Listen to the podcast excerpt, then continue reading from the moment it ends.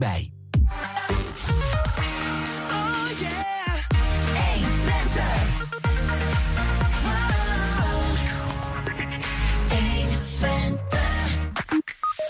Het nieuwe Climate Center op Universiteit Twente wil klimaatonderzoek en onderwijs vooruit helpen. Hoera, een van de grootste wandelvierdaagses van Twente is jarig en mag wel 75 kaarsjes uitblazen. Het hoge woord is eruit. FC Twente clubicoon Wout Brama stopt ermee. En collega Wilco praat ons bij over de verschillende politieke thema's. Vandaag onder andere over zwembaden, windmolens en angstcultuur. In Enschede. Het is dinsdag 23 mei. Dit is 120 vandaag. 120. 120 vandaag. Het werd gelanceerd op de 61ste verjaardag van de Universiteit Twente. Een nieuw Climate Center. Daarin moet alle kennis over klimaatverandering en de aanpak daarvan worden samengebracht. Het gaat verder dan het werk dat op de UT zelf wordt gedaan. Het Klimaatcentrum moet een knooppunt worden in de verbinding met andere relevante nationale en internationale initiatieven. Bij ons is universitair docent, maar in dit geval vooral kwartiermaker van het Climate Center, Cheryl de Boer. Cheryl, welkom. Dankjewel, leuk om hier te zijn. Nou ja, leuk dat je er bent. Eh, om maar met de deur in huis te vallen. Ehm, ik begrijp, nu zijn die onderzoeken naar klimaatverandering en ook ehm, initiatieven om die eh, aan te pakken zijn versnipperd. Helemaal, ja, dat klopt. Eh, we hebben bijna twee jaar geleden begonnen met een beetje uitzoeken. Nou, wat hebben we op deze topic? En we kwamen eigenlijk van alles tegen. Dus we hebben cursus over duurzame scheikunde of engineering technology voor water heel veel over waterextreme, batterijen. Dus, maar je, als je kijkt gewoon naar de, de, internet, dan zie je eigenlijk niet zoveel. Want als je weet wat je gaat zoeken, kun je van alles vinden op de universiteit. Maar je ziet het eigenlijk niet met genoeg zichtbaarheid, vonden wij. Ja, ja. Het is best apart eigenlijk toch, die constatering. Dat je dus van alles doet. Uh, maar de een weet van de ander niet precies waar is iedereen eigenlijk mee bezig. Terwijl je, nou ja, bijna vanzelfsprekend synergie misschien wel zou kunnen ja, bereiken. Ja, dat hebben we vaker last van op de universiteit. Natuurlijk, het is best wel een grote organisatie. En je hoeft niet alles te weten van wat iedereen doet. Maar wat we merkten, dus vanuit de traditionele vakken, hebben uh, leraren en onderzoekers van natuur gewoon meer op richting climate gegaan. En nu is er gewoon de tijd om dat eigenlijk in kaart te brengen en beter te gaan bundelen. Dus het is een beetje natuurlijk ontstond. Dus iedereen vindt het belangrijk. Nou, iedereen. Iedereen op zijn eigen vakgebied bezig gegaan met die klimaatverandering. Precies. En nu is het gewoon tijd om dat echt zichtbaar te maken en, en meer professioneel samen te werken. Ja. Is dat iets wat op de UT. Uh, is dat een, een mankement van de UT? Want ik kan me bijna niet voorstellen dat dat zo is. Dat het dus in breder wetenschappelijk onderzoeksland eigenlijk zo is. Dat iedereen vooral met zijn eigen ding bezig is en dat er soms even iemand nodig is die zegt... laten we nou eens hups die helikopterview pakken met Nou, elkaar. ik denk dat je, je hebt allebei. Want natuurlijk moet je gewoon heel uh, specifieke dingen uitzoeken. En dan dat kon heel uh, in de details gaan van één probleem. Maar wat we zien voor klimaatverandering... heb je vaak gewoon een transdisciplinair aanpak nodig. Dus je gaat niet alleen kijken vanuit de ingenieursbril... maar ook vanuit de sociale wetenschappers... maar ook, ook vanuit de mensen die iets van uh, remote sensing of iets weten. Dus eigenlijk die samenwerking is gewoon nodig voor zo'n complex probleem als klimaatverandering. Ja. Daar komen we zo verder over te praten. Misschien is het leuk om heel even te kijken naar wat uh, beelden van uh, de verjaardag van de universiteit. Ja. 12 mei was dat. We zien hier bijvoorbeeld een hele grote groep nou ja, mensen die zo op Zwijnstein rond zouden kunnen lopen. en uh, de, de, nou ja, de Dies Natalis, zo heet dat, die wordt gezongen. Uh, daar werd dat Climate Center ook geopend. Hoe, hoe was dat? Ja, fantastisch. Ik, de sfeer in, in die kamer was gewoon zo leuk. Ik had me niet kunnen voorstellen dat het zo'n positief dag zou kunnen zijn. Nou, natuurlijk na het gesprek van Frans Timmermans. We zien hem hier ook ja. op een rijtje met uh, de commissaris van de Koning zien we hier. We zien de, de voorzitter van de Raad van Bestuur van de universiteit. We zien ook Frans Timmermans, ja. Ja, dus hij kan echt een heel goed praatje houden. Hij was, ik vond hem zo inspirerend.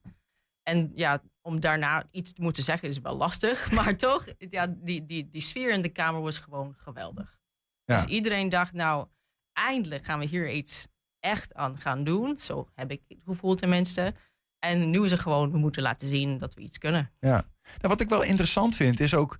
Um, welke rol zien wetenschappers dan eigenlijk voor zichzelf? Hè? Want ergens zou je kunnen zeggen, nou ja, wetenschappers die, uh, die onderzoeken en die signaleren. En het beleid is bijvoorbeeld aan politici. Uh, maar ik hoor wel, ook dit hele klimaatcentrum is ook ontstaan omdat um, studenten, maar ook docenten op de UT zeiden van ja, wij willen gewoon meer doen. Meer impact hebben, ook zelf. Ja, zeker.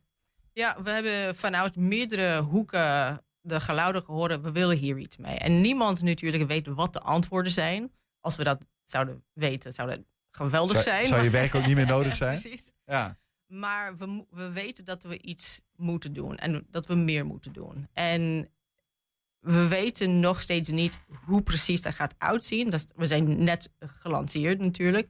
Maar we weten wel een paar dingen. Dus we moeten gewoon meer samenwerking hebben. En wat we zien, ook vanuit wat is van ons gevraagd vanuit de samenleving, is niet eh, altijd met een heel ingewikkeld verhaal te komen. Want dan verlies je heel veel mensen mee. En dat betekent niet dat we de onderzoek en onderwijs niet moeten doen, maar Mhm. we moeten ook leren beter dat te communiceren, niet alleen met de maatschappij, maar met elkaar. Mhm. Want ik had ook toevallig vanochtend een gesprek met een onderzoeker en hij doet iets met, eh, ehm, wat is het Nederlands woord voor hydrogen? Eh, waterstof. Waterstof, dankjewel. en waren een beetje aan het babbelen voor, oké, nou, ik heb dit heel specifiek ja, vraag over hoe dit beter kan. Mhm. Met wie anders kan ik praten op de universiteit om dat een beetje breder context te zien? Want soms als je te diep gaat in een probleem, mis je kansen Ja. om het ergens anders eh, neer te zetten of het ergens te zien in een, een andere perspectief die eigenlijk beter kan zijn voor de klimaatprobleem. Ja. Nee, en ook als je het hebt over communicatie, dan eh, zeg je eigenlijk ook van ja, dat is een, eh, een uitdaging die we met, met z'n allen uiteindelijk zullen moeten bolwerken. Ja. Ehm, want de, ja, de, de bal ligt dus ook gewoon eh, bij mij, bij iedereen, wat dat betreft. Wat hierin ook natuurlijk wel interessant is, is dat er altijd ook een groep mensen is die zegt, ja, wacht even, dan stappen we over een bepaald vraagstuk heen, namelijk, is die klimaatverandering er? Is die, hoe erg is die precies en hoe groot is die rol van de mens daarbij? Vind ik altijd moeilijk om, om eh, goed vast te pakken van hoe staan wetenschappers daar dan eigenlijk eh, in?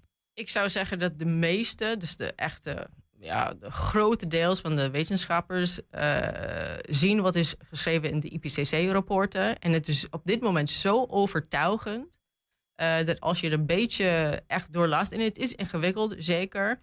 Maar de hopelijk kunnen de meeste wetenschappers dat wel een beetje kunnen lezen. Ja, eh, is het best wel overtuigend dat er echt heel iets ergs aan de hand is. En we weten nog steeds niet natuurlijk wat we kunnen, kunnen daarmee, maar er zijn zoveel mogelijkheden die we, we, we hebben geen, ehm, zeg, we hebben wel de verantwoordelijkheid om iets te gaan doen. Mhm. En dat, eh, dat voelen, ik zou zeggen, de meeste mensen. Nou, we voelen wetenschappers dat eh, meer dan... Want uiteindelijk zitten zij aan het begin van de, van de kennischain, om het zo maar te zeggen. Ehm, eh, zij hebben het onderzoek, de cijfers, zij snappen ze ook... met wat er dan aan de hand is Ja. en wat we mogelijk zouden moeten doen. Eh, ik kan me ook voorstellen dat dat of als een grote verantwoordelijkheid voelt... En ook soms wel frustrerend dat hij misschien aan het einde van een bepaalde ketting, waar ik dan sta om Ja. misschien iets te moeten doen, dat hij niet altijd aankomt of zo. Ja, dat heb je, heb je helemaal gelijk. Want je ziet ook natuurlijk, wetenschappers hebben hun eigen disciplines.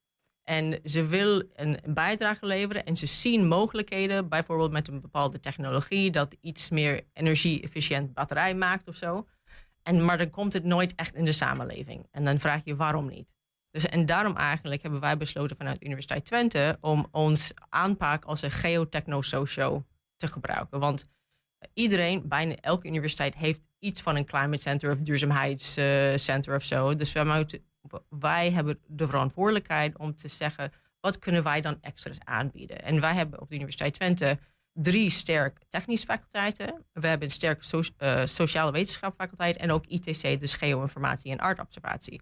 Dus we denken dat als je met die drie brillen samen kijkt, dan kom je ook tot andere oplossingen. Wat, de- de- sorry, dat is dan de, de so- sociologische kant Ja. en de psychologische kant die hier op de TE zit. Ja, Het is de, de geo, de aarde en het Ja. welke is die derde dan? de drie technische faculteiten. Dus dan heb je ook ehm, eh, Science and Technology, eh, Engineering Technology en de Engineering, Electrical en Math and Computing Science. Dus als, je die ingewikkeld, ja, ja. drie samen zou kunnen voegen, zou je synergie kunnen bereiken. Precies. Die, je- die je nu misschien nog niet altijd is. Ja, en het gebeurt wel, eh, maar wij denken dat we kunnen meer. Dus als we er echt professioneel aan gaan pakken, dan kunnen we meer. Kun, kun je eh, proberen een voorbeeld te geven van een mogelijke samenwerking die er niet is, maar er wel zou kunnen zijn? Dat we een beeld krijgen van hoe dat zit? Zeker. We hebben heel dus de, de Center voor Energie en Innovatie. En, en zij hebben een best wel sterk programma over energietransitie. En een van de delen van is het batterijonderzoek. En dat is natuurlijk een best wel hot topic. Moet gebeuren. We moeten beter batterijen hebben. Ja, energie Ehm, kunnen opslaan. Precies. Ehm, maar ehm, we hebben zoveel andere proble- problemen die daar samenhangen. Bijvoorbeeld al de, de materialen die je moet gebruiken voor, om de batterij te maken. Nou, als je een beetje van weet, weet je dat het niet altijd heel duurzaam gebeurt. En het gaat in andere landen gebeuren en er is allemaal he- heel milieuschadelijke eh, consequenties van.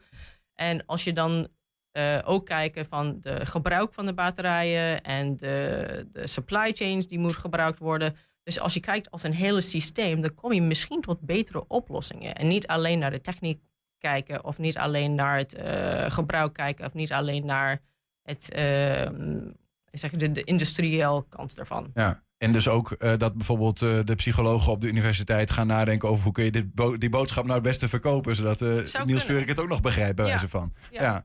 Ehm, eh, om een stapje te maken, want we hebben het nu vooral over eh, onderzoek. Dat Ja. natuurlijk wordt gedaan op de, op de UT onder meer. Ehm, maar eh, daar wordt natuurlijk ook gewoon les gegeven Ja. aan studenten. En dat is ook, daar gaat dat Climate Center, wil daar ook een bepaalde rol in spelen. Wa- Want, want, en dat is minstens zo belangrijk, hoorde ik je eerder een keer zeggen, dat, dat onderwijs. Dat vind ik wel. Want als universiteit eigenlijk is ons primair impact creëren door de mensen die we opleiden. Dus die gaan iets leren, hopelijk bij ons. En dan gaan ze in de samenleving iets doen. Mhm. Ehm, en wat we merken van studenten is dat ze willen hier iets mee. Ze, ze voelen het urgentie en ze zoeken voor opleidingen die ze kan helpen om meer impact te creëren in de samenleving. En wat we zien toen we hebben gekeken wat is er, en we zien net zoals ik zei, hetzelfde als onderzoek, eh, geldt hetzelfde voor onderwijs. En leraren hebben over de laatste jaren gewoon zelfsprekend dingen met die klimaat neergezet in hun onderwijs. Maar nu is het de tijd om dat duidelijker te maken voor de studenten. Dus als je iets gaat leren over scheikunde, wat is eigenlijk de toepassing hiervoor die de klimaat kan helpen? Dat is echt een expliciete vraag die je steeds meer hoort Zeker. vanuit studenten. Ja. Is, is klimaatverandering eh, het belangrijkste onderwijs- en onderzoeksding eh, in, op de UT in op dit moment? Nou, ik, dat weet ik niet. Eh, het is wel onbelangrijk. Ehm, want als we kijken wat zijn de problemen met de, de wereld op dit moment. Dus ja, klimaatverandering, biodiversiteit. Ja. eh, Ja, we hebben, we hebben er wel een aantal. Ja. Ja. dus ik, ik vind het moeilijk om te zeggen het de belangrijkste is. Maar het is, je moet gewoon er iets mee. Dus Veel dingen hangen ook samen, neem, neem ik aan. Hè? Biodiversiteit hangt weer samen met hoeveel groen we in de stad hebben. En dat hangt weer samen met. eh, ja. nou ja, Dus het is wel eh, urgent genoeg om daarop te focussen. ja. En de studenten vragen naar. Dus we moeten gewoon die verantwoordelijkheid nemen en iets doen. Da- Dan is er nog één eh, aspect wat ik ook wel interessant vond. Ehm, eh, dat schrijven jullie ook. Het moet knooppunt worden. Ehm, ook in relaties en verbindingen, niet alleen binnen de Universiteit Twente, maar ook met ehm, binnen Nederland met andere onderwijsinstellingen en zelfs internationaal. Ja, dat klopt. Eh, wat, wat, wat we zien ook op de universiteit met de nieuwe Climate Center gebeurt ook op nationaal niveau. Je hebt de Klimaatonderzoek Initiatief Nederland. Dat is eigenlijk een verbinding van alle eh institutes en centers en iedereen die met klimaat gaat doen. Dus zij proberen ook dat te bundelen. Dus wij willen ook een rol in daar spelen. Mhm. Ehm, we hebben ook eh, mogelijk partnerships in, de, in het buitenland. Want de, het faculteit waar ik werk, ITC, de geoinformatie, we hebben heel vaak samenwerking met internationale landen. Ja, in jullie geval is dat vrij logisch natuurlijk ook Ja. dan. Ja. ja. En als je kijkt ook goed naar Twente. Nou, Twente, een van de ja, meest urgente problemen met klimaatverandering is droogte.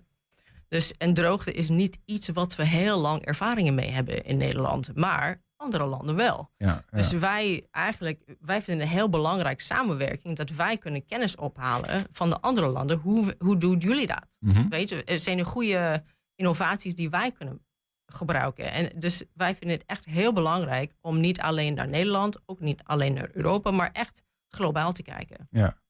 Is, is zoiets, eh, want dan heb je het nu een climate center. Ik kan me ook voorstellen dat je het over een eh, biodiversiteitscenter zou kunnen hebben of wat dan ook. Hè? Eh, Is, best- wat, ergens verbaast me, daar begonnen we ook een beetje mee, maar dat, Ja. dat, dat dat soort kennis dan niet als vanzelfsprekend vanuit andere landen wordt gehaald bijvoorbeeld. Dat er echt een centrum nodig is om, dat, ja, om, dat, om daar een focus op te leggen bij wijze van. Nou, eh, ja, eh, daar heb ik geen goede antwoord op. Eh, behalve dat het gebeurt wel. Maar wij zien een, eh, een toegevoegde waarde om dat eh, echt op een bepaalde niveau te krijgen. Ja. Weet je, dat ehm, als we één ge- gezicht geeft aan de universiteit... want wat vaker gebeurt als bijvoorbeeld heel lokaal met de gemeente Enschede... je hebt verschillende onderzoekers die verschillende contacten hebben mee... en ze, ze werken allemaal apart. Ja. Dat is ook heel belangrijk... Maar we denken dat we meer efficiënt kan Ja. werken en, en ook meer impact kan creëren als we tenminste van elkaar weten. En als, als iemand een vraag heeft over wat kan ik doen met de Universiteit Twente over een bepaalde vraagstuk over klimaat. Er moet gewoon een plek zijn waar ze kunnen naartoe gaan. Dus dat plek is ons. ja. Is, is misschien ook wel eh, menselijk dat dat gebeurt. En eh, Ja. misschien ook wel om eh, nou ja, jezelf op deze manier proberen om te dwingen om te praten met elkaar en te kijken naar anderen die hetzelfde mogelijk doen of betere oplossingen hebben. Ehm, nog één ding. de, de UT wil de komende jaren hier echt significant in gaan investeren. De Ja. komende vijf jaar 10 miljoen euro in klimaatgerelateerd onderzoek en onderwijs. Ehm, eh, waar komt dat geld vandaan? Nou, de universiteit heeft altijd wat middelen. eh, en in de laatste jaren besteden ze het aan de prioriteiten van de universiteit. En nu hebben we gewoon klimaat als een prioriteit. Dus die geld gaat gewoon naar klimaatgerelateerde onderzoek en onderwijs. Ja, ja precies. Nee, want dat is natuurlijk altijd een beetje de vraag. Van, oh, juist met zoiets wat, waarvan sommige mensen ook nog eens zeggen... ja, pas nou op, er zit een lobby achter of weet ik veel wat allemaal. Eh, hoe borg je dan eigenlijk als universiteit, vroeg ik me af, de, eh, je, je onafhankelijkheid? Nou, dat is een he- heel goede vraag, zeker op deze tijd. Ehm, want we, we krijgen ook geld van buiten. Eh, en er staan ook heel veel mensen die zeggen dat we eigenlijk geen geld moeten nemen van de fossiele bedrijven. Eh, er zijn verschillende meningen over binnen de universiteit, maar ik zie zeker een, eh, beweging. Daar gaat echt kritisch naar, kritiek naar kijken. Wat is dan verantwoordelijk? Met wie kunnen we samenwerken en onder welke voorwaarden? Dus daar zijn we ook mee bezig om te kijken wat is eigenlijk de rol van de universiteit. Ja. Ehm, want die, die onderzoekers willen ook geld om hun onderzoek te doen. En we zien ook een, een voor, eh, voordeel om samen te werken met de bedrijven. Maar er zijn, er is, zijn grenzen. En je moet wel eh, waarborgen in, inbouwen. Ja. Nou ja, maar goed, aan de andere kant zeggen mensen ook Shell, eh, bedrijven als Shell, prima dat ze de dingen doen, want daardoor kunnen wij in onze auto's rijden. Aan de andere kant hebben ze dan ook een bijdrage te leveren aan de andere kant. Dus die vraag ligt er dan wel. Ja, goed, Ja. lijkt me een ingewikkelde dans hoe je dat dan eh, onafhankelijk houdt. Zeker, maar we zijn ermee bezig en ik hoop dat we samen iets kunnen beslissen. Want Ja. het is ook een, een beslissing wat we moeten samen doen op de universiteit. Ehm, tot slot dan, een climate center. 12 mei werd die geopend. Eh, ik kan me ook voorstellen dat dat ook nog een soort van concept is of zo, weet je wel. Eh, eh, ehm, eh, ja, is er iets, is er een concrete plek of zo die dan nu is? Of wat, wat gaat er nou de komende tijd eigenlijk precies gebeuren?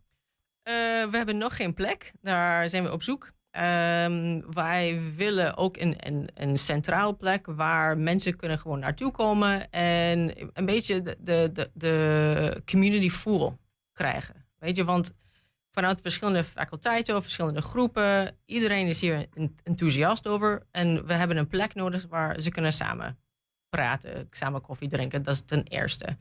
Ehm, en ook kijken, want we hebben vanuit eh, de laatste jaar een paar challenges uitgeroepen waar we denken dat we een impact ook kunnen maken. Dus wij willen die, die eh, gemeenschappen gewoon samenbrengen. Dus dat is de belangrijkste taak. En dan Ja. kijken wie, de, wie zijn de nodige partners om die impact te versnellen. Een eh, bruisend eh, klimaathart van de Ja, universiteit. daar hopen we wel op. Ja. Cheryl de Boer, dankjewel. Succes met het bewerkstelligen daarvan. En eh, nou ja, met jullie werk om eh, nou ja, die uitdaging in ieder geval bij ons over te brengen. en, eh, en om daar ook iets eh, in bij te kunnen dragen. Mooi, dankjewel. Zometeen eh, een van de grootste wandelvierdaagse van Twente is jarig en mag wel 75 kaarsjes uitblazen. 120 vandaag.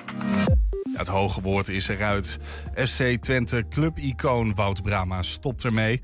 De man die meer dan 300 wedstrijden voor de Enschedese club speelde... en alle Nederlandse prijzen wist te winnen... hangt na dit seizoen zijn voetbalschoenen aan de wilgen. Het hoge woord is eruit. Je stopt. Ja, klopt. Dat heb je helemaal goed. Waarom? Wat mooi is geweest, denk ik. Het is niet zo dat ik hier 100% van overtuigd ben, maar wel voor 80% en dat is genoeg. Ja, waar zit dan toch nog de twijfel? Uh, omdat ik er heel veel plezier in heb. Uh, omdat ik me nu de laatste twee, drie maanden heel fit voel. Um, we hebben een leuk team. Ik speel bij de club waar ik het liefste speel. Um, ja, dus ik kan nog even doorgaan hoor. We spraken elkaar na de 300ste wedstrijd voor FC Twente. Toen zei je, um, ja, het hangt van een aantal variabelen af of ik doorga. Uh, welke heeft de doorslag gegeven? Mijzelf. Mijzelf en in gesprek met de club hebben we dat gewoon open gecommuniceerd. Dus we hebben naar elkaar uitgesproken wat we ervan verwachten. Um, ook richting een volgend seizoen. En ik denk dat die rol voor mij steeds marginaler wordt. Ja, en dat wil ik niet. Ik doe er heel veel voor. Ik laat er heel veel voor. Um, ja, dan, dan kan ik ook alles geven. Maar dan moet ik wel iets voor terugkrijgen. En, en dat iets moet, uh, ja, moet niet kleiner worden dan dit seizoen. En als dat wel daarop lijkt, dan is dat voor mij niet voldoende om door te gaan. Ja, want uh, leg uit, je hebt ook gesproken misschien wel met Oosting uh, over jouw rol. Of is dat er helemaal niet van gekomen? Nee, heb ik niet meer gesproken. Omdat ik denk dat de club daar een heldere lijn heeft getrokken. En ik daar ook een goed gesprek heb gehad. Um, meerdere keren overigens. En daarin heb ik uiteindelijk zelf de beslissing gemaakt. Maar wel in samenspraak met de club. Ja, maar ik begrijp dus goed dat je de eer aan jezelf houdt. Ja, als je zo wil noemen. Maar kijk, het is niet zo dat ik denk van... Uh, wat een schande dat ik nu mijn 36e nu afscheid neem. Nee, ik weet zelf ook wel dat het einde eraan zat te komen. En toen ik terugkwam met Australië in uh, 2018... Ja, toen dacht ik... Als ik nog twee jaar dat, uh, hier ga voetballen, dan zou dat super mooi zijn. En ondertussen ben ik met mijn vijfde seizoen bezig. Dus voor mij is het allemaal al, al mooier dan het eigenlijk um, vooraf uitgetekend was. Dus ja, ik ben mega blij dat ik hier nog weer vijf jaar gespeeld heb en hier mijn carrière kan afsluiten. Um, dus ja, nee, het is niet zo dat je, dat je op een andere manier over denkt. Nee. Nee, dat is de rationele kant van het verhaal. Uh, ik voetbal op een heel bedenkelijk niveau. Ik vind het al heel moeilijk om toe te geven dat ik er niet meer toe doe. Uh, ja, hoe is dat dan voor jou? Want het, het, is jouw leven geweest, al die jaren. Nee, natuurlijk is dat moeilijk. En ja, uh, voor camera's ben ik vaak heel rationeel en ik, ik denk daar ook vaak zo over. Ze jagen wat duiven weg hier. Ja, precies. Maar natuurlijk zit daar ook heel veel gevoel bij. En het is niet makkelijk om, om, te, om te stoppen met voetbal. Iets wat je, wat je passie is. Hè? Kijk, ik moet straks op zoek naar een nieuwe passie. Terwijl, ja, eigenlijk uh, ga je in je leven op zoek naar een passie... zoals jullie in de, in, de, in de media hebben gevonden. En dat doe je dan tot je pensioen waarschijnlijk. Misschien dat je af en toe nog een keer wisselt van baan. Maar heel veel anders zal het niet zijn. Ja, dat is voor mij natuurlijk nu heel erg anders. En ja, daar, daar kijk ik A heel, heel erg naar uit. Uh, ik denk dat er heel veel dingen zijn die je nu wel kan doen... die, die je als voetballer niet kan doen. Of als topsporter. Maar er zijn ook heel veel dingen die ik ga missen. En uh, ja, nu is het nog een beetje onwerkelijk. Het is ook onwerkelijk dat ik hier nu met jou sta en het interview uh, sta te houden. Want zo lang weet ik het zelf ook nog niet. Um, dus Wanneer ja, heb je het besloten? Af vorige week woensdag. Ja. En sta je dan heel anders op? Denk ik me dan. Ja, het is niet zo dat ik het op woensdag in één keer wist en op dinsdag nog helemaal niet. Daar, daar werk je ook zelf wel een beetje naartoe natuurlijk. Het is niet zo dat je in één keer schakelt van hé, hey, ik ga stoppen. Uh, ik voel wel dat mijn lichaam uh, wat anders aanvoelt dan tien jaar geleden, zeker. Uh, het is niet dat ik opsta en denk van, goh, ik maak meteen een koprol en ik ga springen. En uh, nee, ik moet wel even een beetje warm worden. Maar als ik warm ben, ben ik fit. En, en, en als je fit bent, wil je voetballen. Alleen ja, de, uh, het is niet zo dat ik kan ontkennen dat ik de laatste twee jaar wel meer geblesseerd ben geweest dan ik zelf wil. En dan wordt de, wordt de rol wel anders en dan wordt het plezier minder. maar ja, nogmaals, als ik fit ben, heb ik mega veel plezier. Ja. Heb je al een beetje nagedacht over wat je gaat doen? Ja, ik heb er wel over nagedacht. En er zijn ook wel gesprekken al begonnen met Twente. Maar ik ben er nog niet helemaal over uit, moet ik zeggen. Ja, perschef, want je had het net over de media. Maar is dat iets wat... Uh... Daar hebben we een hele goede voor. Ik ga Richard niet voor de voeten lopen. Hey, maar daar is nog niks concreets over? Nee, nog niet. Maar kijk, nogmaals, ik, ben, ik heb net besloten dat ik ga stoppen. Um, de mensen bij de club uh, weten het nu. We moeten nu langzaam een plek gaan vinden bij mezelf, maar ook bij de, clubs, uh, bij de club. Dus nee, daar zullen we over in gesprek gaan en dan zien we wel wat eruit komt. Het hoeft voor mij niet per se, maar ik denk dat het wel voor de hand ligt. Ja. Je begon hier in, uh, in 2005. Uh, prachtige loopbaan hier gehad. Volgens mij ben je ook de enige Nederlandse speler die uh, alle prijzen heeft gewonnen met, met deze club. Hè. Dat is geen enkele speler gegeven. Ja, het voert nu te ver om al een hele verre terugblik te gaan houden. Want er komen natuurlijk nog heel veel festiviteiten, denk ik. Ja, dan moet je bij de club zijn. Ik, uh, ik laat het een beetje op me afkomen. Kijk, uh, het is nu al heel snel einde van het seizoen, dus daar zal een, een, een afscheid zijn. Maar ja, ik ben daar zelf niet in de regie, dus uh, ik, ik, zie het wel. Er komt toch wel een afscheidswedstrijd voor Wout Brama? Dat moet je niet bij mij zijn, dus het zou kunnen, maar ik weet het niet. Hoe ga je nou die laatste weken beleven? ja, in de, in de competitie. Ik neem, ik neem aan dat je zondag nog wel minuten gaat maken tegen Ajax, toch? Ook daarvoor moet je niet bij mij zijn. Maar ik hoop het natuurlijk wel. eh, kijk, je- wat jij zegt klopt. Ik ben vanaf 2005 hier begonnen. En dan wil je op een mooie manier afscheid nemen. Eh, dan is thuis tegen Ajax en de volle vest natuurlijk wel hartstikke gaaf. Maar daarna hebben we nog wel play-offs. Dus ja, daarin wil je nog wel eh, Europees voetbal veiligstellen voor de club. Ehm, en dan kunnen ze volgend seizoen mooi Europa in. 120. 120 vandaag. Het is dit jaar 75 jaar geleden dat de eerste Hengeloze avondvierdaagse werd eh, gelopen. Het evenement is in die 75 jaar uitgegroeid tot de grootste wandelvierdaagse van Twente. Om die verjaardag te vieren mogen dit jaar eh, alle wandelaars van 75 jaar, niet jonger en niet ouder, gratis meelopen. En na afloop krijgen ze allemaal bloemen en een medaille. En eh, misschien mochten we dat niet zeggen, maar Ria te zit hier omdat ze gratis mee mag. ze kunt uitrekenen hoe oud ze is. En... ehm nou, goedemiddag in ieder geval, Ria. Leuk dat je er bent. En ook bij ons eh, Anja van, eh van Raaltes is voorzitter van de organiserende Hengeloze Wandelunie. Ehm, leuk dat je er bent. Dank je. Ria, ik begin even bij jou. Eh, je, je bent lid van de club. Eh, ik toch al gratis mee. ja, precies. Dus je, je mocht al gratis meedoen. Ja. Lukt het? We, we, we hebben even wat, wat nieuwigheid. Ja? Oh, nou ja, goed. Nou, Ria mocht al gra- gratis mee. Eh, eh, oh, we gaan even een, van microfoon wisselen, dat is hem. Hopen dat dat zo kan. Ja, toch of niet, eh, Ria? Je, je, mo- je mocht in principe al gewoon gratis mee. Leden van de Hengeloze Wandelunie mogen gratis meelopen met alle wandelingen. Ja. Maar goed, dus, eh, maar je bent hier ook om, om, om aan te moedigen van... eh, Nee, ik vond het heel grappig toen hij zei... dan willen we 75-jarigen mee laten doen. Ik zei, ja, ik ben 75. ja, ja. Dus het, het was een verplichting. nee hoor, ze mocht zelf. Maar eh, waar- waarom zou je anderen aanmoedigen om mee te doen? Die geen lid zijn of whatever, die 75 zijn? Ja, bedoel, wandelen is gewoon is gezond. Het is heel erg gezellig, als je tenminste maatjes hebt. En het is ook nog eens goedkoop. Hoef ik niet voor naar de sportschool. Nou ja, over goedkoop gesproken. De, ook de verenigingen, de Wandelunie. Ik begreep eh, 12 euro per jaar. Ik, volgens mij er geen vereniging zo goedkoop, eh, Anja. Nee, dat denk ik ook niet. Nee, nee, het is een euro per maand en dan ben je lid van ons. Dus Ja. dat is echt een koopje. Maar wat krijg je daar dan voor? Want jij kan ook gewoon nu naar buiten wandelen, hè? Ja. nou ja, dan krijg je dus inderdaad eh, vier georganiseerde wandelingen per Ja. jaar. eh, waar je dus gratis aan mee mag doen. Ehm in de avondvierdaagse mag je gratis aan meedoen. En wij hebben ook nog allerlei activiteiten voor leden die gewoon op gezelligheidsniveau zijn. Eh, we gaan altijd uh, klootschieten met de zustervereniging. Eh, we hebben altijd twee keer in het jaar een gezelligheidsbingo. We hebben altijd één keer in het jaar hebben we een vrijwilligersavond. Eh, nou ja, dat soort dingetjes. Dus, eh, Zitten er ook jongeren bij die club? Ehm, nou, het, het, het grote gros is natuurlijk allemaal wat ouder. Over het algemeen ehm, eh, jongeren die Ja, beginnen... anders moet je gaan kruisboog schieten en zo. Eh, Oké, nou ja, de vorige keer hebben wij wel met de vrijwilligersavond hebben we gedart. Dus, ja, eh, nou, dat lijkt, dat lijkt ja, erop. Dat lijkt ja, erop. dus, ja. eh, nee, maar ja, weet je, over het algemeen de mensen die lid worden, eh, de jongsten zijn dan zo ongeveer rond de 30, 35. Ehm, ja, heel veel jongen krijg je dat niet. Nee, dat eh, leeft toch minder onder de 30 jaar wandelen. Hè? Dus, Ja, dat is ook zo. En dan hebben we er ook geen tijd voor. Zo voelt het dan Nee, altijd. hè? Van, nee. eh, nou, ik, eh, maar Ria, inmiddels, eh, nou ja, eh, 75. Maar hoe lang loop je al mee? Eh, nou, ik denk dat ik heb het even nagegaan. Een jaar of twintig nou dat we actief wandelen. Hm? Sinds ooit een wandelschool van de marathon, nee, de nachtmarathon van Haaksbergen hebben we een trainingsschool gevolgd, zeg maar, een cursus. En we hebben daar een paar jaar meegelopen. En eh, ja, andere wandeltochten in het Noorden en in Nijmeegse. En bij de HWU, want toen werden- zijn we daar lid van geworden. En dan loop je. En kijk, je krijgt altijd een gratis wandeling, hè? Je hoeft niet zelf te bedenken. Of, en je gaat altijd over leuke paadjes. Ja, ja.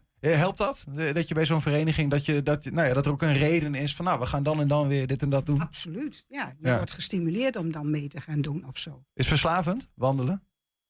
Ja, nou ja, ja voor sommige mensen wel. dat zijn echt kilometervreters. dat, dat ben ik niet meer. Nee, dat niet. Nee, absoluut niet. Er zijn verschillende afstanden te doen. Hè? Eh, Ja. de- over drie weken is het overigens pas. Maar dan kunnen mensen nog meedoen. Dan kunnen ze misschien nog oefenen van tevoren. Ja. Hoe, hoe gaat het in zijn werk eigenlijk, zo'n avondvierdaagse? Ehm, nou, de meeste mensen die we hebben deelnemers zijn scholen. Dus eh, die scholen hebben inmiddels allemaal al bericht gehad. Die hebben hun lijst alweer ingeleverd. Eh, kinderen van scholen die dan met begeleiders of ouders meelopen. Mhm. Ehm, dat is ongeveer, ja, ik denk 90% van de deelnemers die wij hebben. Eh, meestal zitten wij ongeveer op zo'n zo'n kleine 5000 deelnemers. Ehm, nou ja, zeg ik ongeveer. We hebben nu al 4600 eh, aanmeldingen via de scholen binnen. Ja. En verder, eh, mensen die dus individueel meewandelen, die kunnen zich opgeven via de website. En ehm, dan kan je kiezen vier avonden lopen met medaille of vier avonden lopen zonder medaille. Je kan ook gewoon één avond meelopen. Dat wordt Ja. ook veel gedaan met kleinere kinderen die dan maar één avondje meelopen. Voor elk wat wils wat dat betreft. Voor elk wat wils. Ja, en dan starten wij vanaf verschillende startlocaties in Hengelo. En ehm, dan heb je twee routes, vijf en tien kilometer wat je kan lopen. En, eh, en je moet dan starten vanaf, of je mag starten vanaf half zes. Tot zeven uur mag je starten. En ehm, nou ja, de meeste zijn rond eh, acht uur, half negen alweer terug ongeveer. Ja. Dus, eh, dus dat, zo gaat het dan vier avonden achter elkaar. Dus, eh, Ja, en Ria, jij bent een van de, laat ik zeggen, solo. Jij, jij loopt niet in, in een groepsverband wat dat nee, betreft. solo. Ehm, Ja, hoop met mijn man. Ja, ja, nou precies. Of Maar met een van de kleinkinderen, die heb ik ook al gevraagd. hoe- hoeveel, hoeveel, hoeveel mensen zoals jij zijn er? Of, of hoeveel duo's of wat dan ook? Die, eh, heb je daar een idee van? ja, ongeveer gevraagd. 500 zo'n beetje. Wat vormen jullie dan? Want dat vraag ik me af als je met zo'n club eh, samen wandelt. eh, ja, eh, ik bedoel, als je samen met je man wandelt, dan is het nog weer anders natuurlijk. Maar krijg je ook met andere mensen dat je wat banden opbouwt onderweg? Het is altijd gezellig. Je hebt altijd een praatje of wat. Ja, dat wel. Ja. Hier, hier wel in ieder Ja. geval. Niet met die grote wandeltocht. Worden er Ja, wandelliederen, dat is ge- wandelliederen gezongen? Dat deden we vroeger. was hartstikke mooi. Dat gebeurt niet meer. Dat gebeurt niet meer. Nee, Nee, nee, nee. nee. Wij liepen echt marsen vroeger. Ja, vertelde ik aan, aan jou onderweg. Dan gingen we van school en op schoolplein oefenen. Want dan moest je met drie naast elkaar en tien, een groep van dertig zeg maar. En dan ging de meeste mee en dan moest je de, het schoolplein in het rond. En de, die buiten die moest inhouden, want de buitengroep moest dan zo meedoen. Nou, dat was hartstikke leuk. Ja, ja in één erg- lijn, allemaal in een soort van pas. eh, ja, maar dan liep je alleen maar de rondjes op, op het schoolplein. Ja, dat oefenen. En die mensen die in de binnenkant liepen, die, Nee, die nee. draaiden alleen maar rondjes om ze af. Nee, dat was oefenen om de bocht om te gaan, zeg Oké. maar, bij straten. Ja, Ja, ja, maar ik vertelde, dat kan nu niet meer. Dat is ja, hoe dat hier in Hengelo was. dat kan niet meer. Dat kunnen we toch wel. Het lijkt me geweldig om te zien. Ik bedoel, dat zien we Ja, alleen maar dat- mensen met trompetten zien we dat soort Nou, dingen dat doen. lijkt mij ook, ja. Met de, Ja. met de intocht ook niet echt eigenlijk. Kunnen we dat niet dat- gewoon terugbrengen? Nee, dat Ja. is helemaal niet meer. Maar met de intocht Dat, eh, wel, laatste stuk. Gewoon met z'n allen. Ja, Heel- is het wel dat iedereen... Maar dan lopen ze niet helemaal strak in het gelid met eh, helemaal drie naast elkaar of weet ik veel. Nee, dat, dat gebeurt niet Misschien meer. krijgen we de jongeren zo weer een beetje terug in het gelid. maar om even, dat is wel leuk om misschien even de geschiedenis een beetje in te duiken. Ehm, de- want de HWU is al opgericht, de Hengeloze Wandelunie heb ik het over, Ja. in nota bene 1945, november. Klopt. Hadden de mensen toen zin om te wandelen? Ja, toen wisten ze wel, maar, maar marcheren Nou ja, is wil ik zeggen. Maar. Het was natuurlijk net na de oorlog. Dus eh, ik denk dat, eh, dat, het- dat het juist dat mensen iets zochten om eh, nou ja, iets samen te doen, om samen te komen. En, en dat was natuurlijk, het was goedkoop natuurlijk om te wandelen. Dus Ja. en en het, dat mensen dat samen konden doen. Ik denk dat het daardoor ook, want heel veel verenigingen zijn allemaal net na de oorlog opgericht hoor. Ja? Dus ja, verenigingen die al heel lang bestaan. Als je daar eens naar kijkt, er zijn heel veel, dus allemaal net na oorlogstijd allemaal opgericht. Een soort van anti-reactie van eh, laten we elkaar weer opzoeken. Ja, dat denk ik. Ja. Blijheid, blijheid weer Ja. of zo. Ja, Ja. Ja. denk ik. Ja. 1948 was de eerste. Ja. Wat, eh, 45 opgericht, 48 eerste wandeling. Ja. Heb je een idee van hoeveel mensen er toen meededen? Ehm, ja, ik weet niet. Ik heb het ergens opgezocht volgens Oh ja. mij. Eh, weinig. Eh, eh, was, in het begin was het heel weinig. Ja, we, hebben wat foto's. Dus het is wel leuk om Ja. even te zien. Voor, als je dan, misschien heb je er wat, wat, wat verhalen over hoe dat dan ging. Misschien niet helemaal in dat jaar, maar in dit, die dit tijd. was in het, in het ja, wat nu het FBK-stadion is, zou ik wel zeggen. Veldwijk. ja, stadion Veldwijk was dat toen die tijd. Dat is nu het FBK-stadion. Daar was toen vroeger altijd de intocht. Ehm, daar liepen de mensen dan over de, de Sintelbaan, laat maar zeggen, liepen ze, liepen ze het, het stadion binnen met muziekkorpsen ervoor. En eh, daar was vroeger altijd de intocht. Daar Daar mogen wij nou niet meer lopen. nee, maar daar, daar kwamen ze dus uiteindelijk als ze de, de, de avond hadden volbracht. Of Ja, de vier dagen hadden volbracht, binnen, kwamen ze de binnen. vier dagen, ja. Ehm, hier eh, drukte langs de route, hè? Ja, nou dat is nog steeds zo. Als je de laatste avond, eh, we hebben tegenwoordig altijd de intocht in het centrum van Hengelo. En eh, nou ja, dan hebben we een intochtroute vanaf het stationsplein. Dan gaan we achter de Schouwburg langs, een stukje Nieuwstraat, een stukje Enschedestraat. En dan lopen we eigenlijk richting het stadhuis. En eh, ja, dan staat er ook minstens zoveel volk langs de route. ehm, met bloemen en nou ja, tegenwoordig allemaal eh, snoepzakjes en dat soort dingen. Dat had je vroeger allemaal niet. Vroeger kreeg je alleen maar een, een bloemetje of een bosje bloemen. Maar ja, tegenwoordig eh, staan ouders en opa's en oma's met van alles langs de kant. Ja, ja. En, maar het is nog steeds hartstikke druk. Ja, dat is, dat is nog steeds zo. Kinderen liepen ook vroeger al mee. Je ziet weer kinderen van de Willemschool. Ja, N- Niet meer bestaand, overigens, die school Nee. sinds een aantal jaren. klopt. Ehm, en we geloof ik nog één foto. Een, eh, oh ja, dit, was, dit is wel interessant. Dit is het statistiekje, ja. Ja, We hebben inderdaad ooit, ehm, toen mijn vader voorzitter was, hadden wij op een gegeven moment ehm, bijna 7000 of meer dan 7000 deelnemers. Dat was extreem veel. Dat was eh, echt heel veel. Daarna is het op een gegeven moment gaan dalen weer. En wij zaten eigenlijk altijd een beetje steady op zo'n 5.500 wandelaars. Dat is nog steeds heel veel. Ehm, nou ja, door corona vorig jaar zaten wij op 4000. Dat vonden wij al veel, want wij hadden al verwacht dat het nog verder terug zou zakken. Ja. Nou ja, en nu zie ik dat we dus alweer nou ja, 4600 aanmeldingen hebben. Dus ik denk dat we dit jaar die 5000 wel weer aantikken. Dus, eh, Ja. dus het, het gaat alweer in een stijgende lijn weer omhoog. Dus, ehm, En en voor mensen die het niet begrijpen, we kijken niet naar een berg of zo. Hè, of het profiel van de. nee, We, we kijken inderdaad naar de, de, de, de, toename van het aantal deelnemers van Ja. jullie, eh van jullie eh, avondvierdaagses. Tot aan 1999. Wat zie ik daar? Toen was het heel hoog ongeveer. Ja, Ja. Nou ja, en denk je, Ria, zeg het maar. Ja, ik, ik, heb- dus, eh, heeft dat te maken met, want dat waren de ba- basisschooljaren van mijn kinderen. Dat eh, op een gegeven moment, eerst deed het team nog mee, of de leerkrachten liepen mee. Ja. Maar dat werd afgeschaft. Ja. Toen moesten de ouders de kinderen zelf begeleiden. Ja. Dat daardoor, ik denk dat dat ook een groot... En, en plus dat in die tijd, ehm, je moet niet vergeten dat tegenwoordig zijn er natuurlijk heel veel kinderen die op allerlei clubjes of sportverenigingen zitten. Dat soort dingen. Dat had je vroeger helemaal niet zo. Dan was er alleen maar nou ja, een voetbalclubje en verder was er niet veel. En eh, dus alle, alles in Hengelo deed daar aan mee aan die avondvierdaagse. Ja. Ik moet mezelf even corrigeren. Ik zei 1999 is 1984 waar je. eh, zo- zo- tot zover gaat de grafiek. hoogste piekjes. Maar de hoogste piek zit dan ergens rond de jaren 80. ja. Maar heb jij het idee dat het, want nu heb je, eh, ben je toch na corona weer een beetje terug aan het gaan naar, naar veel Ja. deelnemers. ja. Dat je ooit die piek. Nee, denk ik Nee? niet. Nee, want we hebben eigenlijk alle scholen in Hengelo, plus één school uit Deurningen.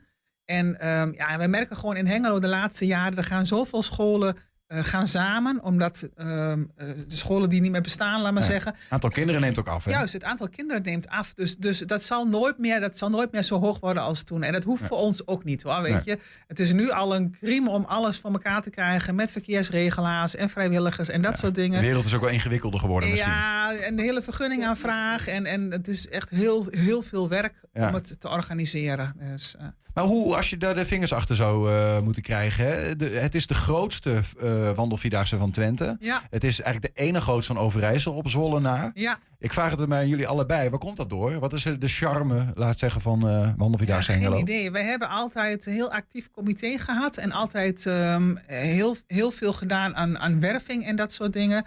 Als ik zie hoeveel tijd wij erin steken. Ik denk dat niet, uh, dat niet iedereen daar zin in heeft of tijd voor heeft. En um, daar blijft het door liggen, denk ik hoor. En ik, ik moet ook zeggen, uh, vanmorgen kreeg ik de vergunning, weet je. En dan moet je toch weer allerlei dingen nog weer regelen, navragen. Uh, ik, ze maken het niet makkelijker voor je om dingen te organiseren. Ik kan me voorstellen dat mensen geen met afhaken omdat het echt te veel gedoe is. En als organisator. Als organisator Ja. om, om zoiets rond te krijgen. Als Jouw zie- vader was ook al organisator. Ja, ja, ja. ja. Bij jou zit het in het bloed. Ja, kan, absoluut. kan niet anders ja, of zo. Ja, Of, uh, ja, nee, dat is ook zo. wel. Ja, ik doe het ook al heel lang. Ik, ik doe al, denk ik, al wel, eh, wel 30 jaar dat ik de avondvierdaagse organiseer. ja. Dus ehm, ja. nou, dus dan zie je waarom dat wij het nog hebben. hè. Ja, En dat Ja. is zo goed Dat is echt, georganiseerd. uh, Anja is, Ja, uh, ja, is de drijvende ja, kracht. absoluut. ja, dat ja. is wel zo, denk ik. Ja. Dus, eh, Dus blijf je nog even doorgaan dan, Anja? dat, is, dat, dat hoop ik wel, ja. Ja? ja? Ja, ja, Loop je zelf ook mee? Of mag dat niet? Ja, jawel, jawel. Want ik vind het altijd wel heel leuk. Maar ik zei, het, geeft wel... Nu zijn we is echt bezig bijvoorbeeld met het zoeken naar verkeersregelaars. We hebben voor deze vier dagen hebben wij 100 verkeersregelaars nodig. Dat is echt heel veel. Ehm, ook, ook al die organisaties kampen met tekort aan vrijwilligers. Ja. Dus eh, ook voor hun is het moeilijk om mensen te krijgen. Maar daardoor is het voor ons ook lastiger om mensen te krijgen. Ja, daar maak je er een andel, wandel driedaagse van. Of ja, kan het niet? Ja, nee. Ja, Dat kan niet? Nee, dat moet wel echt een vierdaagse Ah. blijven. ja. Ehm, eh, tot slot dan. Eh, we moeten nog een aantal praktische dingen benoemen. Van wanneer is dat dan precies en zo. Maar voordat ik dat ga vragen, Ria. het is over drie weken. Ben je dan nog aan het oefenen? Aan het, eh, hoe, is dat, ja, hoe werkt dat? Nou ja, normaal lopen wij ongeveer een uurtje rond huis, maar dat is net niet genoeg. In ons, dus we hebben al een, een kind- vanuit ons huis, ik woon in Slangenbeek, daar kunnen we keurige rondjes maken met meestal wel een plaspauze of een kopje koffie onderweg. Is dat nu ook? Ehm, dat moet je zelf regelen. Ja, oké. nou eh, ja, goed, dan, dan probeer je wel echt je best om het langer vol te houden. Ja, dus er moet wel wat... Maar- eh, Mijn man zegt altijd, dagelijks wandelen zit het in je benen. Dan kan je die ene keer dat ook wel langer volhouden. Ja, dat is ook zo, ja. Maar goed, voor mensen die nu denken van ik ben enthousiast geraakt... kun je in drie, drie weken nog wat opbouwen? Ah, jawel. Die Ja. doen sowieso Gewoon meedoen. mee. Die doen gewoon mee. Hoe gaat het in zijn werk? Wanneer is het precies, Anja? En waar kunnen we ons aanmelden? Dat soort dingen? Nou, 12 tot en met 15 juni is de avondvierdaagse.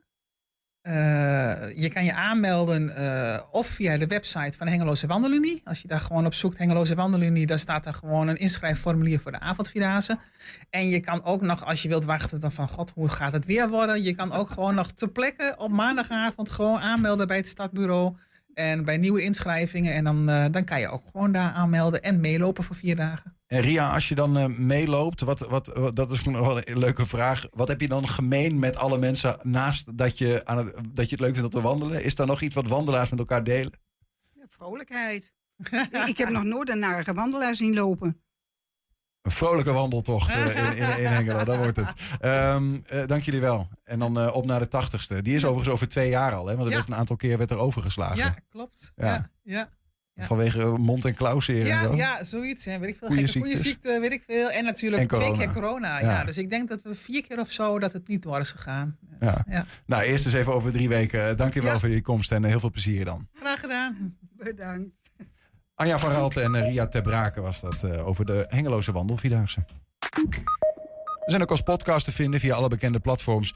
Je vindt daar de hele uitzendingen. Dan moet je even naar 120 Vandaag zoeken. Maar je kunt ook zoeken op 120 Vandaag uitgelicht. Dan vind je een item losgeknipt iedere dag. 120. 120 vandaag. Julian, Ja. jij bent vandaag ergens geweest. Ah, Eh, ja, ja het, het, het, het kan zijn dat je, eh, dat je me misschien wat moe ziet. Ja, ik ben vanochtend vroeg ben ik naar Papendrecht geweest. Eh, Rij Dardon. nou, ik ben eh, vandaag te, te gast geweest bij eh, het Solar Team Twente. Het Solar Team Twente die, eh, eh, die is momenteel bezig in Papendrecht bij hun partner eh, Fokker... om eh, de allerlaatste gedeelte van de Als auto... in vliegtuigfokker? Eh, als, in, als in vliegtuigfokker die ook eh, F-16 eh, onderdelen maakt, onder andere. En die hebben vandaag, in, in, in de, de negen weken hiervoor, hebben ze eigenlijk de laatste onderdelen gemaakt, zodat de auto op 22 juni totaal ready is om, om gepresenteerd te worden. En eigenlijk de hele dag waren we daar, de jongens waren nog bezig met carbon schuren. Eh, wat ik niet wist is dat carbon dus best gevaarlijk stofje is. Want eh, als je dat inademt, gaat dat dus niet meer uit je longen. Eh, wat, wat ik helemaal niet wist. Dus eh, uiteindelijk van die grote maskers op. En nu is het zo dat, dat ik dacht, oh, dat zal wel het enige zijn wat een beetje, te- wat een beetje tegenvalt. Wist ik niet. Dus je probeert uiteindelijk toch een, een leuk interview eruit te krijgen. Gingen we wat verder opstaan. En toen wij met een interview bezig waren, toen gebeurde er opeens iets. En daar gaan we even naar kijken. Zo zie je maar weer. eh, eh, zelfs bij het Solar-team gaan dingen fout. Ze zijn hier op de oude locatie van het politiebureau. En het alarm gaat af. en dat is nog niet eerder gebeurd. Oh. Oh, nu ben je het aan het inschakelen. Eh uitschakelen. Ja, dit is ook A. Dus Nou, lekker. Bij alarm. Code A. Oh, zijn die oordoppen toch nog handig, hè? Was dit een brandalarm of zo? Wat is dit wat hier We, gebeurt? we zitten in een eh, verlaten politiegebouw. In dat verlaten politiegebouw eh, zit, zit nu nog zeven man van het Solar-team. Die zijn daar nog aanwezig. Die, die zitten daar dus tien weken. Die, dat pand hebben ze gekregen van de gemeente om daar tien weken in te zitten. En vandaag opeens tijdens een interview van mij besloten het alarm af te gaan. Maar dat zou eigenlijk helemaal niet, niet kunnen. Want eh, eh, dat, dat pand dat wordt gesloopt. Dat wordt één day, eh, dat wordt volgende week wordt het gesloopt. En dat bleek nog de- niet uitgeschakeld. ja, het bleek dus nog functioneel te zijn. Maar ze hebben dus negen weken lang hier al gezeten. Ja. Niks. En vandaag werd er opeens een melding gegeven. Inbraak in zone 2. Nou, ik kan je heel stevig vertellen dat in zone 2 niet ingebroken is. Maar er is wel een poging gedaan. En dan neem ik je even mee terug naar vorig weekend. afgelopen weekend. Want eh, eh, er zitten dus zeven mensen van het Solar-team daar. En ik kom daar vandaag. En wij komen aanrijden. En ik zie een grote ster in de ruit van eh, het pand aan de voordeur. Want het bleek dus dat er zaterdagmiddag iemand geprobeerd heeft om de ruit eruit te, te, te, slaan met een baksteen. Die heeft dat meerdere keren geprobeerd, waardoor hij één raam kapot heeft gemaakt. Althans, een, een ster erin Ja, heeft gekregen. Het is in een politiegebouw. Het is misschien wel een van de domste dingen wat je kan doen, is inbreken in een politiegebouw. Want dat Ja, het is wordt niet meer gebruikt, toch? Eh, ja, maar dat, dat de ramen en alles zit er nog wel in. En ik denk dat het politiegebouw ook wel zo gebouwd is dat je er niet in komt. Maar dit is natuurlijk wel een ding, want die, die, dat Solar Team dat eh, doet soms dingen in het strikste geheim. Want dat is een belangrijke wedstrijd tegen an- andere universiteiten en zo. En- Wat- en- is dat een p- andere rivaliserend team geweest die daar geprobeerd heeft iets Nee, te- te nee het, het is een, eh, eh, een verwarde man geweest. Oh. Eh, die, eh, ze, ze hebben uiteindelijk ook aangifte gedaan. Politie heeft toen, omdat ze hem niet konden betrappen op een strafbaar feit, eh, in de auto op een afstandje gekeken naar wat die man nou aan het doen was. En toen hij besloot voor de tweede keer om toch maar met diezelfde baksteen proberen een ander raam in te gooien, heeft de politie hem uiteindelijk opgepakt. Maar ja, het leidde wel tot heel veel problemen, want eh, ze hebben dus alle dure spullen die ze hadden, want ze hebben daar soms wel spullen liggen ter waarde van 30.000 euro bijvoorbeeld. Maar ook de televisies die voor algemeen gebruik waren en eh, eigenlijk alle elektronica die ze hadden, hebben ze in een loods gelegd die op slot kon. Maar ja, ze vertrouwden het toch niet. En zo hebben ze toch dit weekend gedacht van... eh, nou, eh, dat hadden we heel anders voorgesteld. En lekker naar Enschede teruggegaan. Maar, Maar dat de- eh, hebben ze niet gedaan. De- er is dus er is ni- niks gejat, of wel? Er is niks gejat. Alleen één arrestatie heeft plaatsgevonden. Ja, maar het was dus ingewikkeld om het op te slaan. Of wat- was dan precies het probleem? Nou, het probleem was, als ze naar binnen kwamen... dan, als die persoon naar binnen kwam... dan kon hij heel veel spullen gewoon meenemen. Want alles is open. Ja. Eh, omdat het een oud politiepand is. Alleen de buitenkant is afgesloten. Ja. Eh, als je eenmaal binnen bent... Dan Dus ze je- wilden erbij blijven. Eh, dus ze hebben gezegd, we blijven erbij. Ja, en ze konden een, een, een garagebox-achtig concept vinden. En daar hebben ze alle apparatuur ingestopt, wat heel erg kostbaar was. Zodat niemand daarbij kon. Voor, terwijl de, de nacht gaande was en iedereen sliep.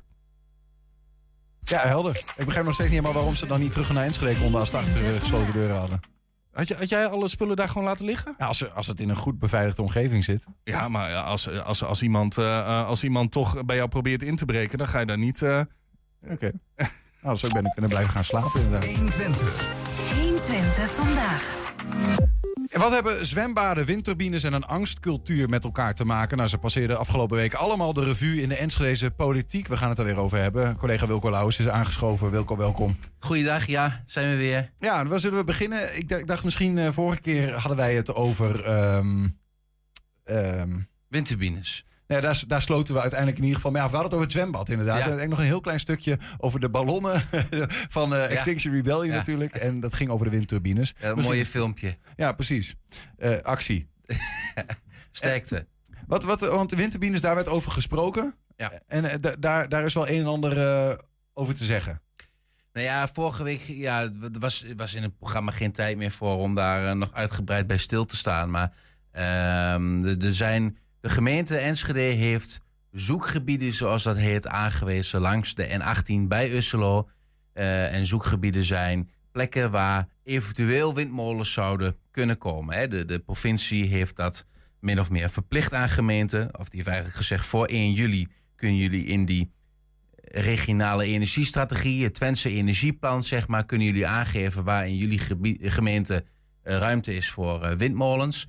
Nou, ehm, dat eh, wilde Enschede eigenlijk eerst niet doen, net als een aantal andere gemeenten. Want ze willen, zoals Enschede zegt, ze willen eerst eh, resultaten van een eh, gezondheidsonderzoek afwachten naar...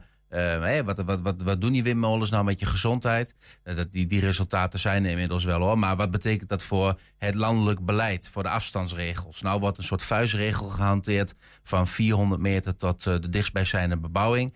Nou ja, eh, je zou je kunnen voorstellen dat als uit die onderzoeken eh, eh, blijkt dat, dat, dat het misschien beter is om op 700 of 800 meter, volgens mij zijn dat een beetje de Duitse regels, windmolens neer te zetten, dan betekent dat wat voor het beleid. Hè? Want dan vallen heel veel plekken, er zijn ook al berekeningen over gedaan. Vraag me er niet naar overigens. Maar er vallen heel veel windmolenplekken in Nederland vallen dan bijvoorbeeld weg.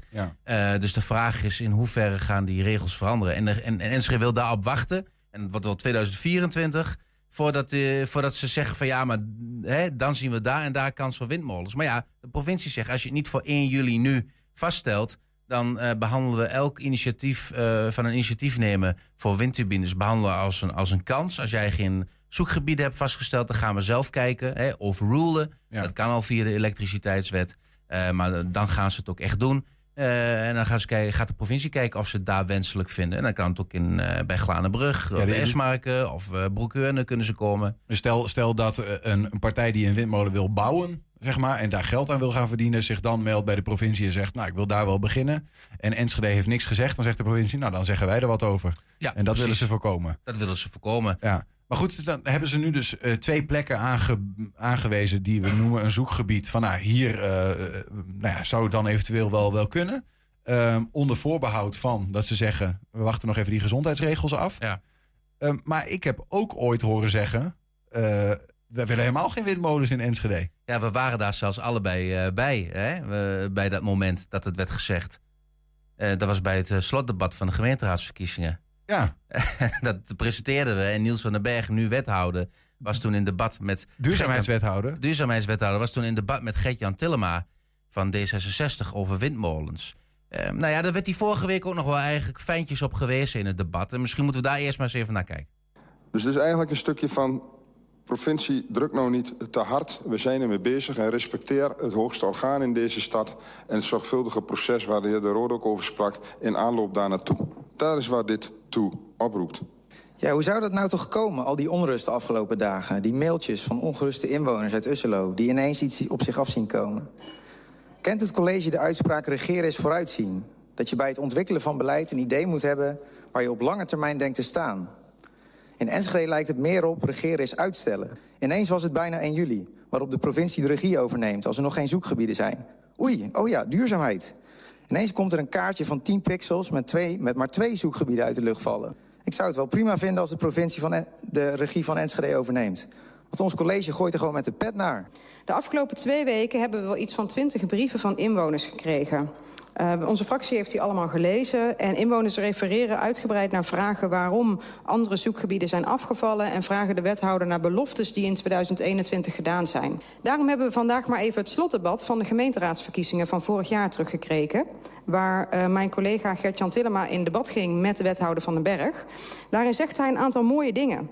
Hij zegt onder andere dat hij geen windmolens gaat plaatsen in en om Boekelo. Wilt u windmolens in Boekelo, dan stemt u D66. Wilt u ze niet, maar wel de verantwoordelijkheid in de energieportefeuille... dan stemt u Burgerbelangen Enschede. Want daar gaat het Zeven om. jaar geleden ook, Niels. En toen zijn er toch in eerste instantie plannen gemaakt... voor windmolens in het havengebied en in Twekkelo bijvoorbeeld. Dus wat, krijgt, wat krijgen de mensen? Ze krijgen ze daar niet. Omdat... Ehm, maar u zegt, de wethouder zegt daar geen windmolens. Maar dat is niet de wethouder, dat is de lijsttrekker. En als u wil weten hoe de BBE, de partij die ik toen vertegenwoordigde... op dat moment ten opzichte van wind staat... dan moet u daar zijn bij de politieke leider op dit moment... van de fractie van BBE. Dus daar kunt u deze wethouder niet op aanspreken. Het is en blijft politiek tussen haakjes spel af en toe, mevrouw Baas. En dat weet geen ander. Ik zie u ook genoegzaam lachen. Ja, Wilco. Ik, ik zag dit ehm, en ik dacht wel, ja, goed. Eh, feitelijk eh, heeft hij gelijk. Aan de andere kant, eh, eh, dan moet je misschien eh, voorafgaand aan een verkiezing geen harde beloftes maken. Omdat je altijd water bij de wijn moet doen in een democratie. Ja, strikt gezien heeft hij, heeft hij inderdaad gelijk. Het zijn twee verschillende rollen, lijsttrekker en wethouder. Dit laat voor mij wel alles zien wat, wat mij betreft mis is met de politiek.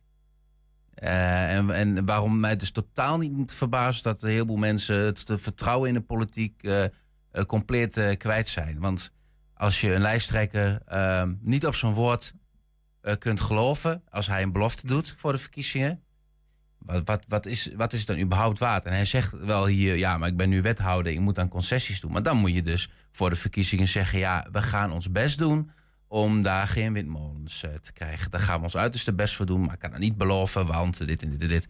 Of, of eh, bu- burgerbelangen Enschede had alleen heerserschap moeten hebben. Eh, ja, precies, precies. Of je moet gewoon aan die onderhandelingstafel zeggen, moet je luisteren. Wij willen geen windmolens opnemen in onze plannen. En als jullie dat wel willen, nou, dan gaan jullie maar met andere partijen onderhandelen. Maar dan doen wij niet mee. Ja. Zou ik wel lef eh, hebben, eh, vinden, hebben. Ja, Zeg ik dat gevonden. goed? ja, Gevonden gevonden, te hebben te zijn. ja, Ja. dat zou wel lef zijn als je dat zou doen met Ja. tien zetels. Maar ja, goed, dat is niet gebeurd. En op dit moment ja, willen ze de regie vasthouden. En tegelijkertijd ontkennen ze dat er zoekgebieden worden aangewezen. Hè? Want er staat ook in die besluitvorming, dat is het hele vage ervan. Wij wijzen eh, geen zoekgebieden aan, dat doen we pas als uh, de resultaten van die onderzoeken enzovoort bekend zijn. En in hetzelfde stuk staat, om de regie te behouden, wijzen we nu indicatief hè, uh, zoekgebieden aan. Maar ja, daar heeft de provincie natuurlijk geen boodschap ja, dat is een beetje de vraag dan. Want uiteindelijk is de provincie uh, na 1 juli uit mijn hoofd. Hè, dat is een beetje de deadline. Uh, als er dan, nou ja, noem een pure energie of een andere windmolenbouwer komt... die zegt van, nou, het lijkt me wel handig om daar ergens een windmolen te plaatsen. Wat, wat hebben die dan een boodschap aan dat zoekgebied? Als de gemeente zegt, het is wel een zoekgebied, maar het is geen zoekgebied. Nou, is grappig dat je daarop komt. Want ik heb hier een brief van de provincie, van het provinciebestuur aan gedeputeerde staten. Die is vorige week gestuurd. Nou, er zijn drie gemeenten geweest in uh, Overijssel, Wierde, Hellendoorn en uh, Steenwijkerland. Ja, niet in de buurt. Die hebben de provincie om uitstel gevraagd van die windprojecten voor langere tijd. Of in ieder geval na 1 januari 2024. Uh, ik weet niet precies. Uh, twee van deze gemeenten moeten uh, nog die zoekgebieden vaststellen. Hebben beloofd dat ze dat gaan doen. Mm -hmm. uh, ik denk dat het om Wierde en Hellendoorn gaat. Niet heel zeker. En Steenwijkerland waarschijnlijk dan heeft gevraagd van... Nou, wij, uh, wij willen even wachten met, überhaupt met onze hele windbeleid. We stellen wel zoekgebieden vast, net als Enschede eigenlijk. Hè? En we willen nog even wachten met het uitvoeren van het windbeleid. Want om dezelfde reden een beetje. Hè? Er zijn ja. alle onderzoeken en we weten nog niet zeker. Ja. daarvan is de provincie heel duidelijk. Die zegt in die brief... Um, nou, die uit, dat uitstel hebben die andere twee gemeenten wel gekregen. Mm. Had Enschede dus ook kunnen doen. En het is wel in de gemeenteraad gezegd dat het uitstel niet mogelijk was. Blijkbaar had het dus wel gekund als je gewoon belooft zoekgebieden vast te stellen.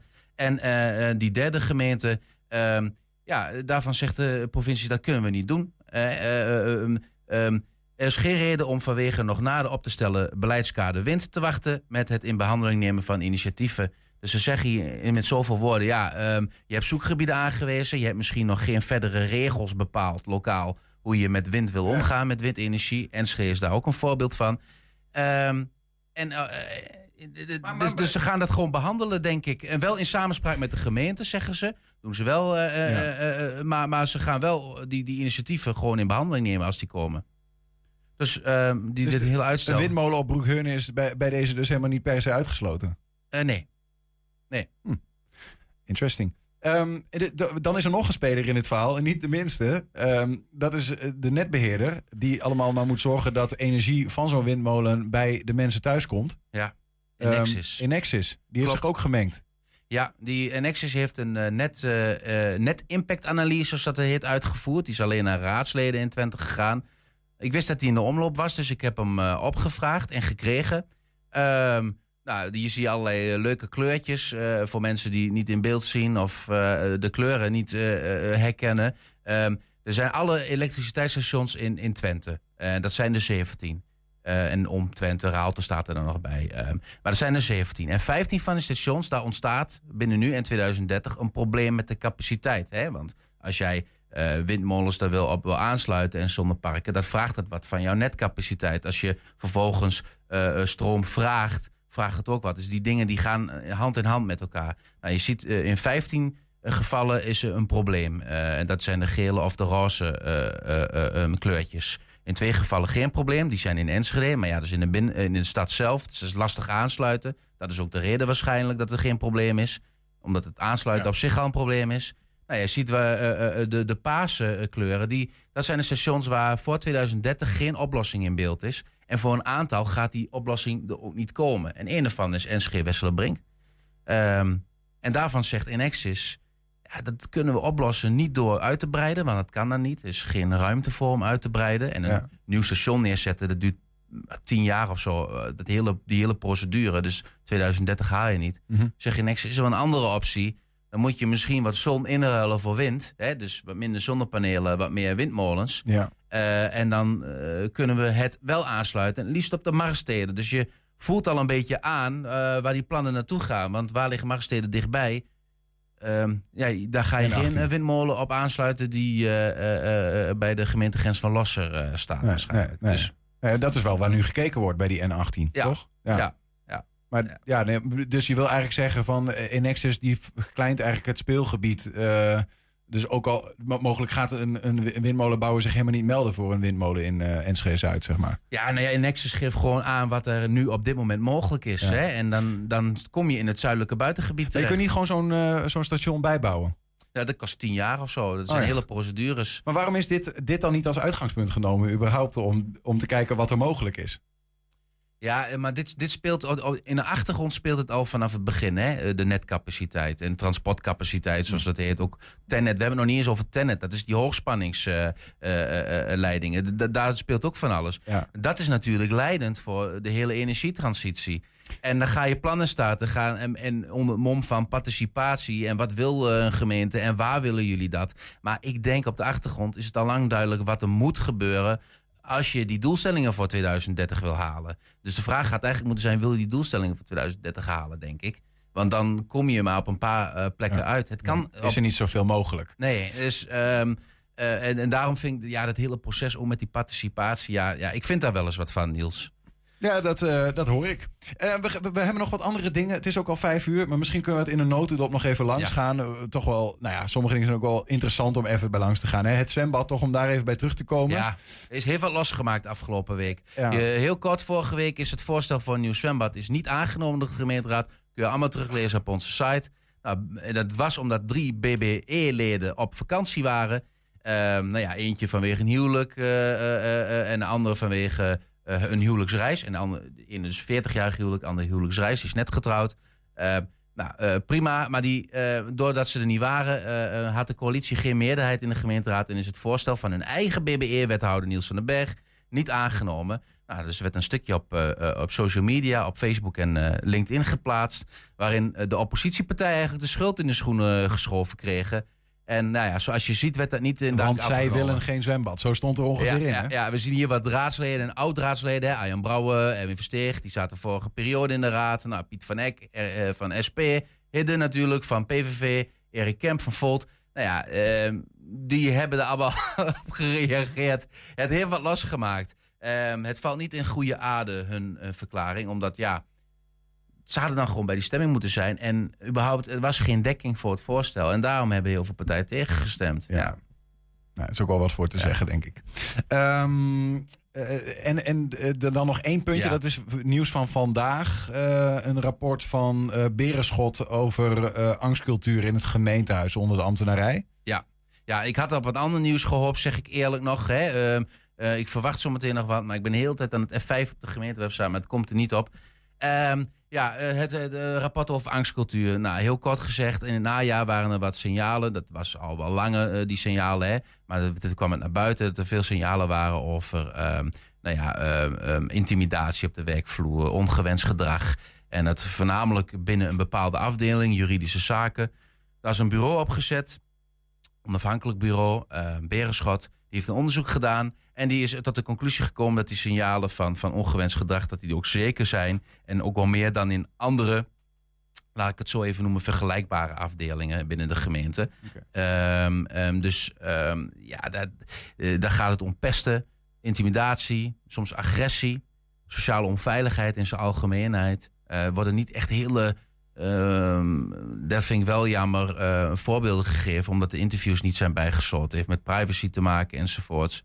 Ehm, niet geanonimiseerd. Dus ehm, dat is wel jammer, maar het gaat dus om, om pestgedrag en dergelijke. Maar volgens Berenschot is er al schot in de zaak. Ehm, zijn er wat eh, eh, ontwikkelingen gaande dat, dat, dat, nou ja, dat in ieder geval eh, de werknemers zich veiliger voelen. En er zitten nog wat werknemers thuis. En het is een beetje alsof daar wel naar wat. Zo staat het er niet direct hoor, maar er wordt wel een beetje daarna geweest of dat die mensen die nou thuis zitten, mede eh, verantwoordelijk zijn voor de problemen daar. En dat, dat, dat staat eh, met zoveel woorden gezegd dat de mensen op de afdeling zich zorgen maken als die mensen eh, weer terugkomen. Dus dat is wel wat, ja. En juist die mensen zitten ziek thuis. Ja, het heeft te maken. Er is een nieuwe manager gekomen op de afdeling juridische zaken. Nou, er is een nieuwe bestuurstijl. ehm, van transparantie en verbinding. Hè, zo wordt gezegd in het rapport. Dat vinden heel veel werknemers op de werkvloer. ehm, vonden dat fijn. En er waren ook wat werknemers die zaten nog in het oude stramien van werken. In de oude werkcultuur. En die konden daar wat minder goed mee overweg. En dan citeer ik gewoon uit het rapport. eh, zonder dat ik daar zelf een eh, ga inkleuren. Alright. Maar dat is terug te lezen op onze website. Ja. Eh, en de- met, die, met het rapport in de hand Ja. wordt, neem ik aan, nu ook verder gekeken hoe Wordt een plan van aanpak samengesteld. beter kan worden.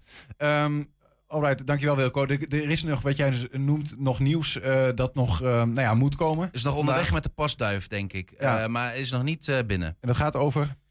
Ah, ja, ja ik, ik, ik vermoed dat er deze week toch echt wat gaat komen over het muziekkwartier. Of de huiskamer van de stad en hoeveel dat allemaal gaat kosten. Ja, we gaan het, uh, we houden het in de gaten, laat ik dat zo zeggen. 120.nl. Wilco, dankjewel.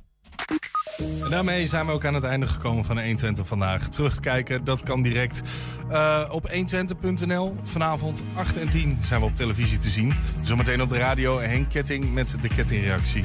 Veel plezier en tot morgen. On morgen. 120. Weet wat er speelt in Twente. Met nu het nieuws van 5 uur. Goedemiddag, ik ben Michiel Frazenstorm. Onderwijsminister Dennis Wiersma zit in de gevarenzone... want hij krijgt van de VVD-fractie een laatste kans. Dat zeggen bronnen tegen de NOS naar aanleiding